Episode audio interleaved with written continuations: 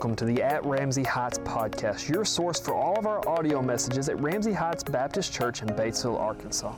This is Pastor Brian Coates, and I hope this encouragement from God's Word connects with you and helps guide you through your next steps on your journey with God. Enjoy today's message. If you've got your Bibles with you, and I hope you do, we are in Isaiah chapter 9 today, and we're continuing a series called Waiting on the Promise that we started. This is our third week of it. And as I was preparing for the service actually this morning, I was going over my notes one last time, and, and I was thinking about this promise that we've been studying and all the prophecy we've been looking at, and I'm like, wait a second. What are we waiting on? What, what were these Old Testament uh, prophecies pointing to? Why did we need to wait? Why did we need this promise? And, and I started focusing on maybe just the simplest matter of what this promise was, and it finally came to me. What this promise that we were waiting on was more than just Jesus. Now, don't, don't crucify me. There's not more than Jesus. But the birth of Jesus means for us, means rescue. It means rescue from the world that we live in. And this morning, as we go through our service, I want to focus on being rescued. Back in October of this year, two men set out from their home. They lived in some islands off in the Pacific Ocean. They set out from their home to go to another island 100 miles away. And they'd made this journey many times. And they knew that all they had to do to get from where they were going to, or from where they were to where they were going, is they just had to keep the coastline on the left of the boat. As long as they could see the coastline off to the left of the boat, eventually they would get to the point where they would where they were planning on going. But there was a problem on this particular trip.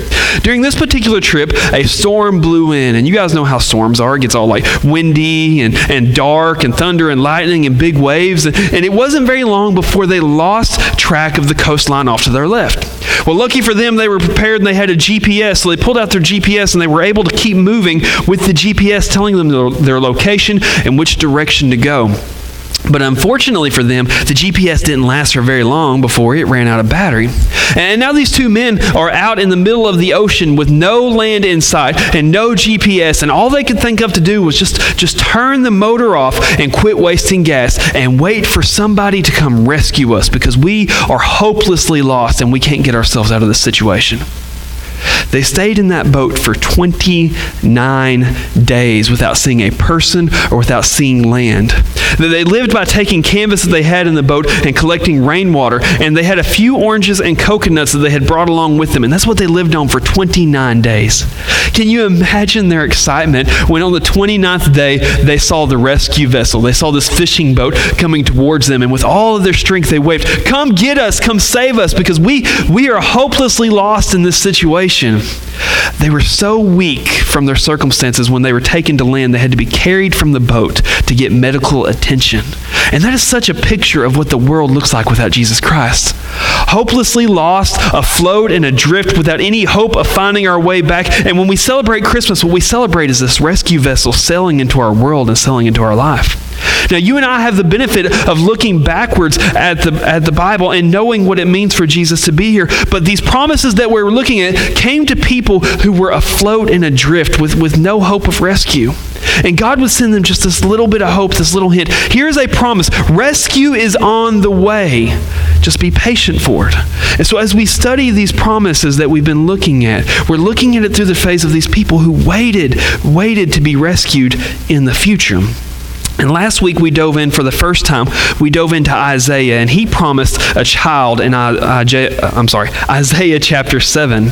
And this long-term promise was a child of the Messiah, the Savior, the rescuer of the world. And he continues to prophesy about some current circumstances. But in Isaiah nine, we see Isaiah. He comes back to the promise of this child, to the to the promise of the Messiah the promise of the rescuer that is on the horizon and coming to save us. So if you've got your Bibles, this is Isaiah chapter 9, verses 6 and 7. For unto us a child is born. Unto us a son is given, and the government shall be upon his shoulder, and his name shall be called Wonderful, Counselor, the Mighty God, the Everlasting Father, the Prince of Peace. Of the increase of his government and peace there shall be no end, and upon the throne of David and upon the kingdom to order it, and to establish it with judgment and with justice from henceforth, even forever. The zeal of the Lord of hosts will perform this. So Isaiah here gives us a prophecy of this upcoming Messiah. And I want to remind us again when we say the word prophecy in the Bible, it doesn't mean anything special. It just means a promise that God has given us, that He's made a plan, He's working on the plan, and from time to time, He gives us just an instance and a glimpse into His plan. He reveals Himself through, to us through that. And up to this point in the series, we've tracked through the Old Testament 12 different promises about the birth of Jesus Christ. And that seems like a lot, but in truth, this is only the ones that are most prevalent and most concerning Jesus being born. There are over 400 of these promises in the Old Testament that point to Jesus Christ, who he is, and what he will do. And this week, we're going to pick up with four more promises to add to the 12 that we've already looked at. So, promise number 13, if you've got your notes with you, is that the Messiah will be born as a child. Now, I know this is why you come to Ramsey Heights. It's for riveting theology like Jesus was born and he was a child together. I know that doesn't shock us, but you've got to understand to the people that this was written to originally, this would be shocking to look at the Messiah this way because the expectation of the Messiah was that he would be a larger than life rescuer of the people. We know what those kind of guys look like. Like, they're always tall and and good looking. He's going to command mighty armors, armies. He's going to ride on a horse in front of these armies, and people are going to praise him and see him. He's going to be smart. He's going to speak like seven languages. There were all of these expectations of the Messiah, and yet Isaiah sits here and says, No, no, he, he's just going to be a child. As a matter of fact, I think Isaiah is obsessed with the context of the Messiah as a child, and I understand that. But it's so contradictory to, to what you would expect when you talk about this rescuer and this Messiah Imagine if you and I were in that boat floating for 29 days and we had all this time to think about this rescue vessel. It's going to be a Navy aircraft carrier is coming for me, guys, if I'm lost in the ocean because I'm that important. And then here comes a guy in a little John boat with a 12 horsepower motor. That's kind of what people were expecting was this huge rescue plan. And yet Isaiah says, no, it's a, it's a child. And this normalizes our society, our, our Messiah. Because to speak of a child speaks of, of weakness and, and being frail. When Jessica was uh, pregnant with Oakley, I had literally never held a baby. Like maybe 20 seconds of my entire life had I ever held a baby. And I was so scared because there's going to be this creature that is going to come forth from my wife. And she's given me all of these orders already before she gets here. Like, you're going to do this and you're going to do this. And I'm so scared. And I was sharing with my friends, like, hey, I, I don't know what, how do you, like, what do you do with this baby? And one of my friends gave me this awesome advice and it helped me so much. They said, they said, don't worry. They're not as breakable as they look. And that made me feel better. Okay, I'm not going to break them. And then Jessica had Oakley, and they wrapped her up and they handed her to me. And you know what I figured out about my friends? They're liars. That baby is the most frail thing in my life. They're like, hold the neck this way if she doesn't eat. I mean, we went from being normal people to three days into having a child. I prayed for my daughter to poop. Lord, please let her poop. I mean, because there's so much frailty to that child. And so when we talk about this Messiah coming as a child, we see a Messiah coming that is dependent. And what we see in this and what Isaiah was focused on in his prophecy was the humanity of the Messiah. Our Messiah is going to come clothed in weakness. It just doesn't fit our profile because we view the Messiah like some kind of a superhero. Like we've all watched enough TV to be embarrassed of, if we're being honest. And, and like we watch superheroes, like Superman. Like he looks like a man, but he's not a man. He's extra man, and that's how he rescues people. And we love action heroes like like um, Arnold Schwarzenegger and 007 and stuff like that. And they're, they're always like larger than life figures who can't be stopped. I still have not figured out how John Wayne never got shot in all those movies. He, he was always on the winning part of it. When we look at heroes and rescuers, we think of them as something like human but superhuman. But this child that Isaiah is prophesying, he's going to come clothed in humanity. He's going to be normal. Uh, Jesus was a normal child. Well, as normal as you can get. But he had all of the normal milestones. Think about what you think of with your kids or your grandkids. Jesus wore diapers. Jesus went through the phase where he began to try to walk and he would fall down and scrape his knee and scream out in agony. Jesus grew into a teenager who had pimples and that awkward, like not wanting to be around people face. Jesus was normal as far as anything else goes. And Isaiah keeps pointing to this all of the time. This child is coming. He points to the weakness and the humanity and the normalcy of Jesus Christ. But he continues because that is not good enough to be my Messiah. Maybe you guys can be saved easily, but let me tell you, I've got somebody needed to do something for me. And he continues on in this talking about his child. A child is born, and then he says that a son is given. And it's like, okay, Isaiah, we, we get you. You don't have to repeat. A child is born, a son is given. But if you look at the context clues of what he's using, the language that he's using here is not just repeating, oh, you're going to have a son. He uses the word given. And when we think of giving something, it means that I take something that I have purchased, I take something that is mine, and it is in my possession, and I release it to go to be for somebody else. Just like Christmas gifts. Spend all this time. Amazon has been hot this month. And you buy all of these things, and they're under your Christmas tree, and they're like, they're mine up until Christmas morning when I hand them off to somebody else. And, and so for this son to be given means that we're not looking at just the son of Mary and not obviously the son of Joseph but somebody is giving their son, they're letting go of their son for us. So, whose son is this child? And what's the purpose of them? And above all, why are they giving us this child? And the answer to that is found in everybody's favorite verse in John 3:16. I, I never realized how much John 3:16 was Christmas. That is the epitome of Christmas. For God so loved the world that he gave his only begotten son he gave his son for us. So we see something else about this Messiah. While he is fully human, while he is coming clothed in humanity and weakness, promise number 14 on your paper is the child will be the Son of God. And he was given to us for the purpose of saving the world. And so now we have a, a, more clear, perhaps up to this point in the series, the clearest picture we have of what the Messiah is going to look like. He's going to be a normal human. He's going to be clothed in humanity, 100% human like us, and yet he's going to be 100% God as the Son of God as well. And it's amazing when you try to wrap your head around what this means for us as a Messiah that He is human and He is God at the same time, and He is both. And I don't know how that works, but this is what I do know about that.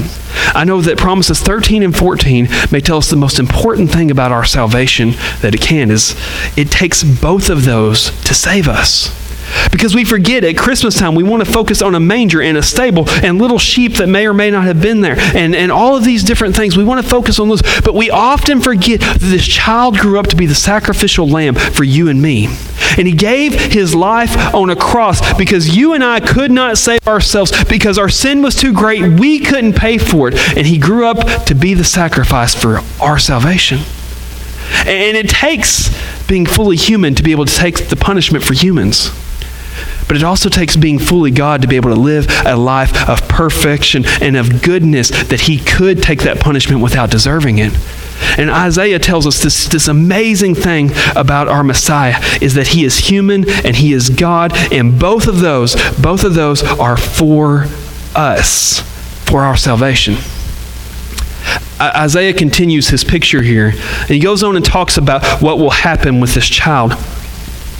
He says the government will be on his shoulders. We're moving quick. Promise 15. The child will be a ruler.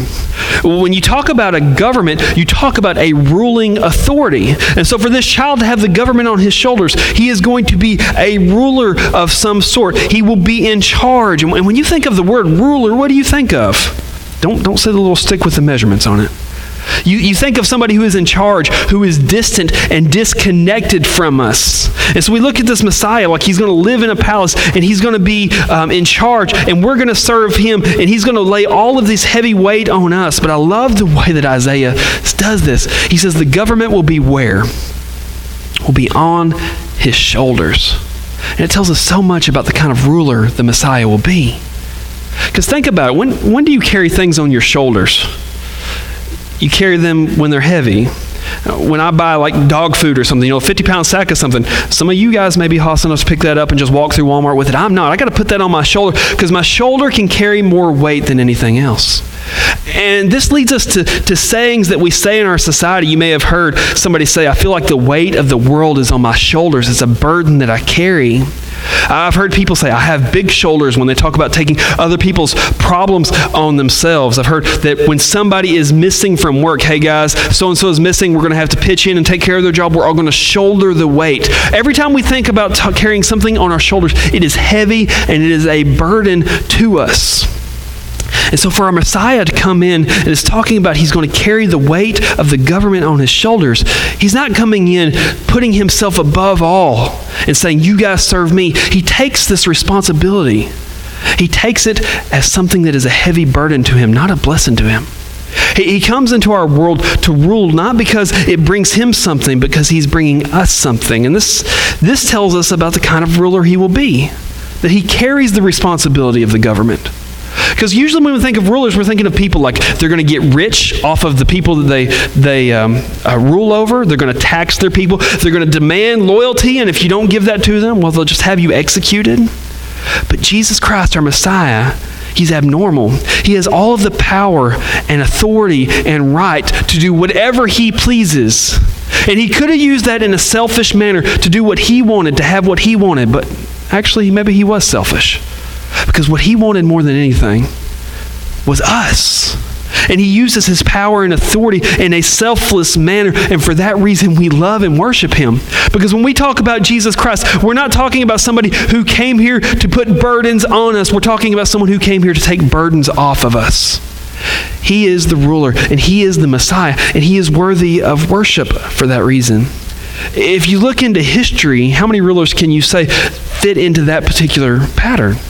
That their whole goal of rising to power was so they could give their power away, so that they could serve others. It's quite the opposite of what we think.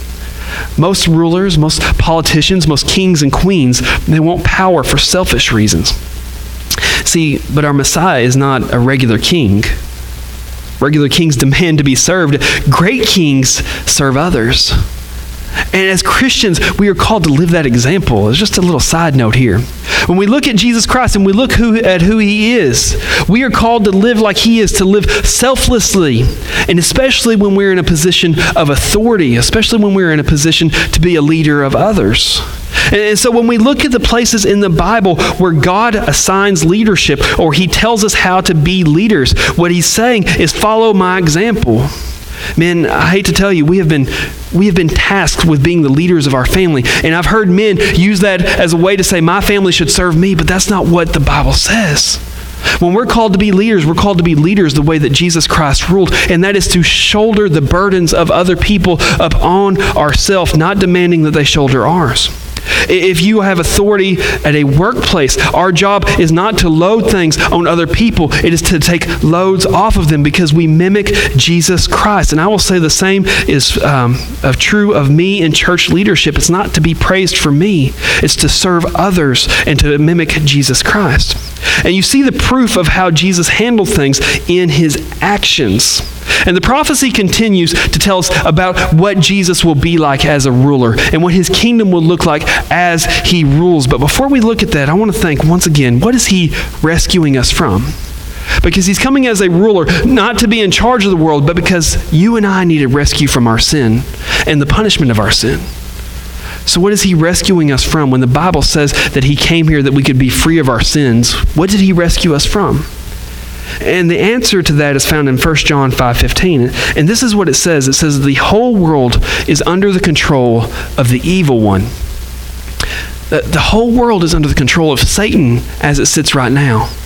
And when Jesus enters this world, he enters a world that Satan has power in to rescue us from Satan. I know a lot of people don't like to talk about Satan or even use his name, whether you call him the devil, we're southern, the devil, or Satan. Lucifer is his specific name. A lot of people don't like to talk about him. But we have to because we've been conditioned to think of Satan as this little cartoon character that sits on our shoulder with a pitchfork and a red pointy tail. It tells us to do things. That's not Satan. Satan is a real leader, a real ruler, a real influencer in this world. As a matter of fact, this is his kingdom. And we see a character profile of what he looks like as a ruler and what his kingdom looks like. The first thing the Bible tells us about Satan is that he is a sinner, which means this will shock y'all. It means that he commits sin. And when you break down sin to its most basic core, we tend to think of sin as, as like breaking the rules. Oh, they're breaking the rules, they're sinning. What sin at its core is, is when we reject the goodness of God. When we oppose God in that way because we say, I know better than the Almighty and perfect God. And this, this Satan, this devil, he is a sinner and he opposes the goodness of God in every aspect of the world. He opposes the goodness of God in the way that we live our lives. When God says, I have created something good for you, Satan will come to us and say, No, I've got a better way. And he will steal from us God's goodness. We, we see in our world the goodness of God being stolen from our families, from our workplaces, even from our church and our faith because Satan is a sinner, but he's also a tempter. That means it's not good enough for him it's not good enough for him to walk around and just oppose God's goodness. He wants an army of people who oppose God's goodness with him. And so he comes to us and he pulls us away from God and he teaches us to actively sin and actively oppose God. The Bible calls Satan a murderer, which means at his core, he steals life. This isn't just what he did, this is who he is. He steals life.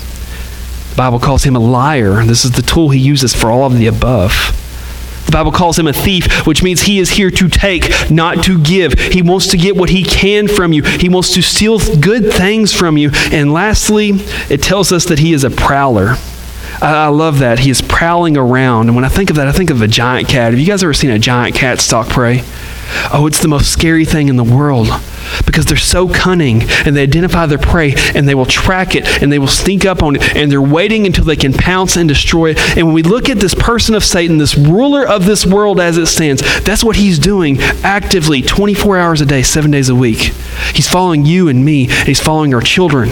And he's following our families, and he's trying to figure out how he can steal, kill, and destroy. And unfortunately, this is the leader or the ruler of the world that humans have chosen to follow Him, to allow Him to have power in our lives. Now, why did I say all of that? This is what's important about this is understanding a ruler will help you understand the kingdom that they rule over. Because a kingdom or a church or a business will always begin to act and take on the persona of its leader. And so, if Satan is the ruler of this world, this world begins to act like Satan, begins to act like he does. And this understanding of this has made me grow more in love with our Messiah, with our Savior every day. Because I, I, see not just a bunch of rules for us to have to follow, I see God trying to rescue us from the way that Satan has caused our world to be. I flip through the news almost every day. I don't watch it, but I will read it. And this news will tell you so much about Satan's kingdom. You just flip through the headlines and you can see how broken our world is under Satan's rule. You see headlines like like mother of 3 drowns her children because her new boyfriend didn't like them. See headlines like remains of 20-year-old girl found after boyfriend strangles her to death on vacation. Headlines like 15 year old boy gets new gun for Christmas and takes it to school and, and kills four people. headlines like the mistress of a sex trafficker was responsible for recruiting young 14 year old girls and preparing them to be sexually abused by her boyfriend and their friends. Those are things I've read, most of those in the past month in the news. And you can go farther than that. You can look at statistics in the United States. This is just our country. In 2021, so far, 19,800 murders. 19,000 people lost their life as somebody took it from them. Actually, that was Friday. It's very likely over 20,000 now. We see statistics like 23,000 people in 2021 in America lost their life to suicide. It was never supposed to be this way. This is not the world God created. That this is the world that is ruled by Satan. When we have begun to act like him, stealing, killing, and destroying other people, and preying on the weak and opposing God, and it doesn't have to be this way. And that is what is so special about our Savior and our Messiah. Because what I've learned about Jesus as I've studied him is Jesus is not just my ticket to heaven. He came to rescue us from this. He came to rescue all of us from this. He came to undo that kingdom and build his own.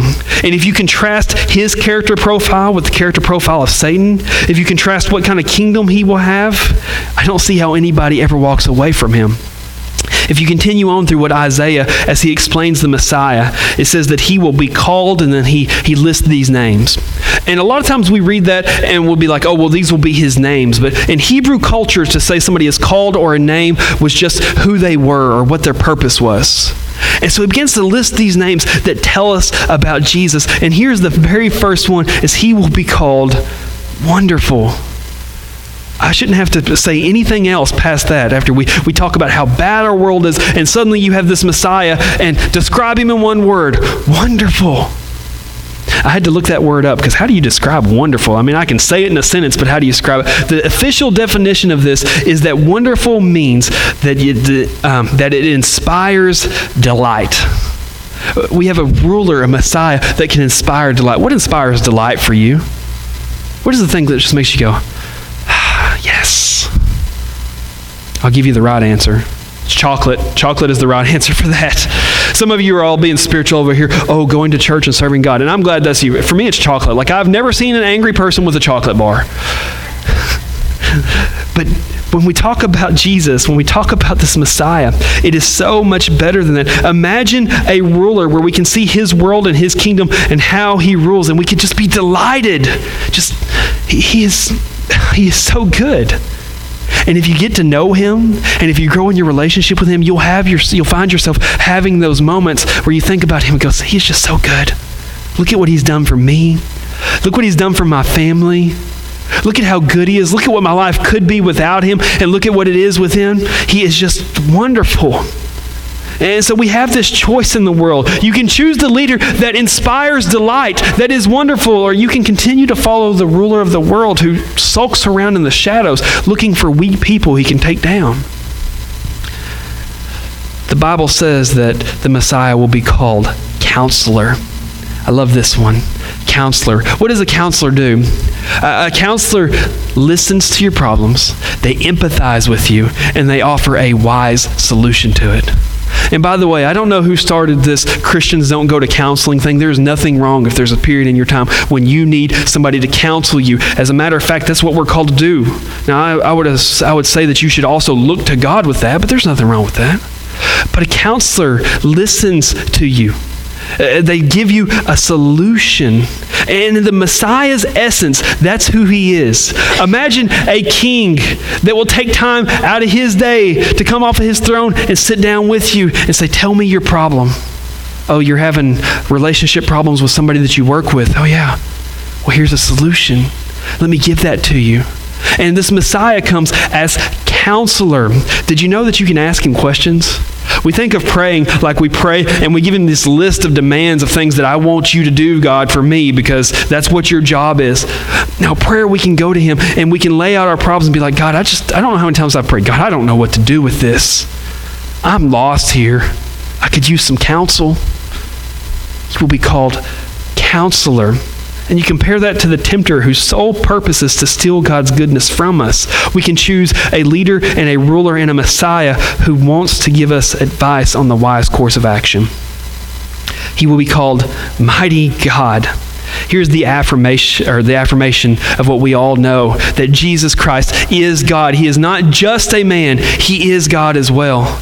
And with that, we get everything that is good about God as part of the character of the Messiah of Jesus Christ. And I could preach 83 messages on the topic of how good God is and his good uh, attributes. But this is what I love about this particular one.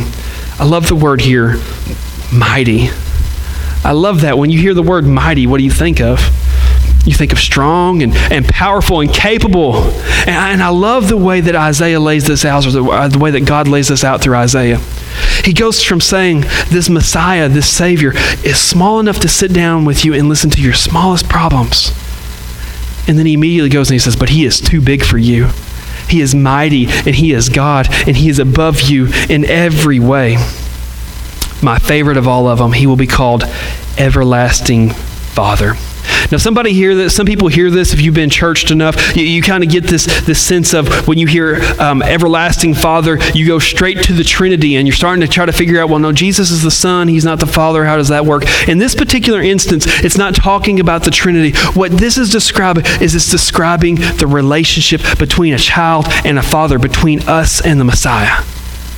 And I know that some of you some of us in here, we have differing views of, of what dad might be or what a father might be. Uh, some of us had good dads, and, and we think of the positive aspects of that, and I know that some of us also had bad dads, and, and I just want you to know I'm sorry. It was never supposed to be that way. And that thief that we've been talking about, that thief is the one who stole that from you. But when the Bible speaks here of him being an everlasting father, it's speaking of Jesus Christ, of the Messiah being the kind of father, a godly father, all fathers should be. A father who protects and provides and who offers safety. And that's what the Messiah is to us a provider and a protector and a place of safety for us in a world that is dark and dangerous.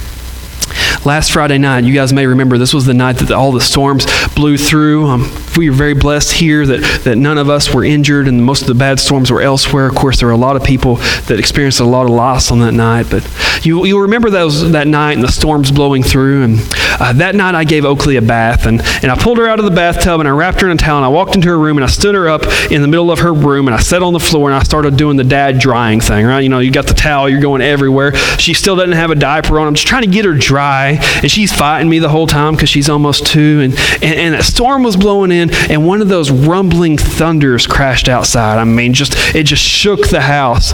And she jumped, and I, I don't think I'll ever forget this. She hurled herself into my arms. I don't mean she came and hugged me. I mean, she just dove for my arms.